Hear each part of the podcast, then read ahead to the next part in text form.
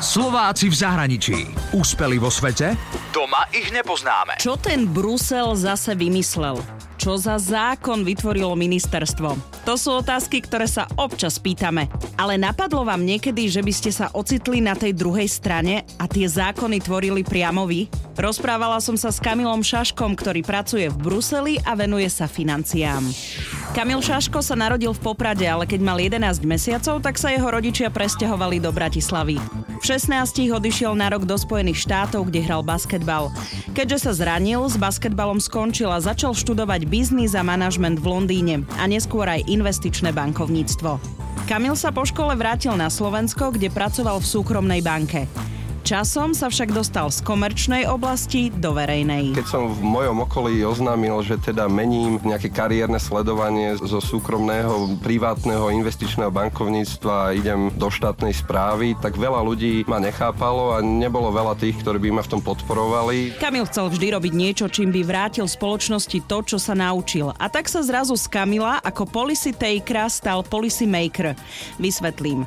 Policy taker je ten, čo prijíma nové pravidlá a musí musí sa nimi riadiť. A policy maker je ten, čo tie pravidla tvorí. Väčšina týchto pravidiel sa u nás tvorí na ministerstve financií alebo v Národnej banke Slovenska. Ocitol som sa v situácii, kde sme písali reguláciu, ktorom ovplyvňovala ľudí a takto som to na začiatku bral, že mi môže iba pomôcť v živote, keď pochopím, ako sa tvoria zákony, ako sa tvoria regulácie. Kamil už dva roky pôsobí na stálom zastúpení Slovenska pri Európskej únii v Bruseli. Tam sa venuje kapitálovým trhom. Kapitálové trhy ako také majú nejakým spôsobom pomáhať malým a stredným podnikateľom v rôznych oblastiach, napríklad venture capital. My sme sa venovali rozvoju nejakých startupových ekosystémov, rozvoju venture capital. Druhá veľká oblasť, ktorej som sa začal venovať tiež v dobe, keď ja som nastúpil na ministerstvo, tak sa to stalo bohužiaľ veľmi aktuálnou témou priestore Európy, kde dovtedy sme to nejakým spôsobom považovali možno že aj za abstraktnú tému a síce boj proti financovaniu terorizmu a, a, a útokom ako takým. A ja som sa pýtala, ako sa vôbec takéto zákony, dokumenty či ďalšie regulácie v Bruseli tvoria? Samotná legislatíva sa rieši na tzv. zasadnutiach pracovných skupín, kde sa stretne 28 zástupcov každej krajiny. Každý vlastne sa snaží nejakým spôsobom dať na stôl problémy, ktoré tu krajiny no, trápia a potom vlastne práve predsednícka krajina má za úlohu tieto rozličné pozície dať dokopy a dať nejaký finálny kompromis na stôl. Samotné zasadnutia sú už len také tie finálne stretnutia. A Kamil je napríklad ten, čo pripravuje podklady pre ministra financií na rokovania v Bruseli.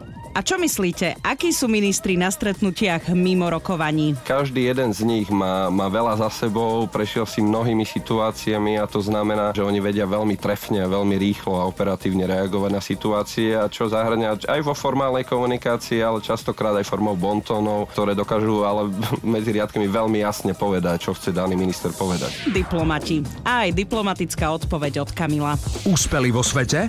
Doma ich nepoznáme. Slováci v zahraničí na Exprese a na www.express.sk.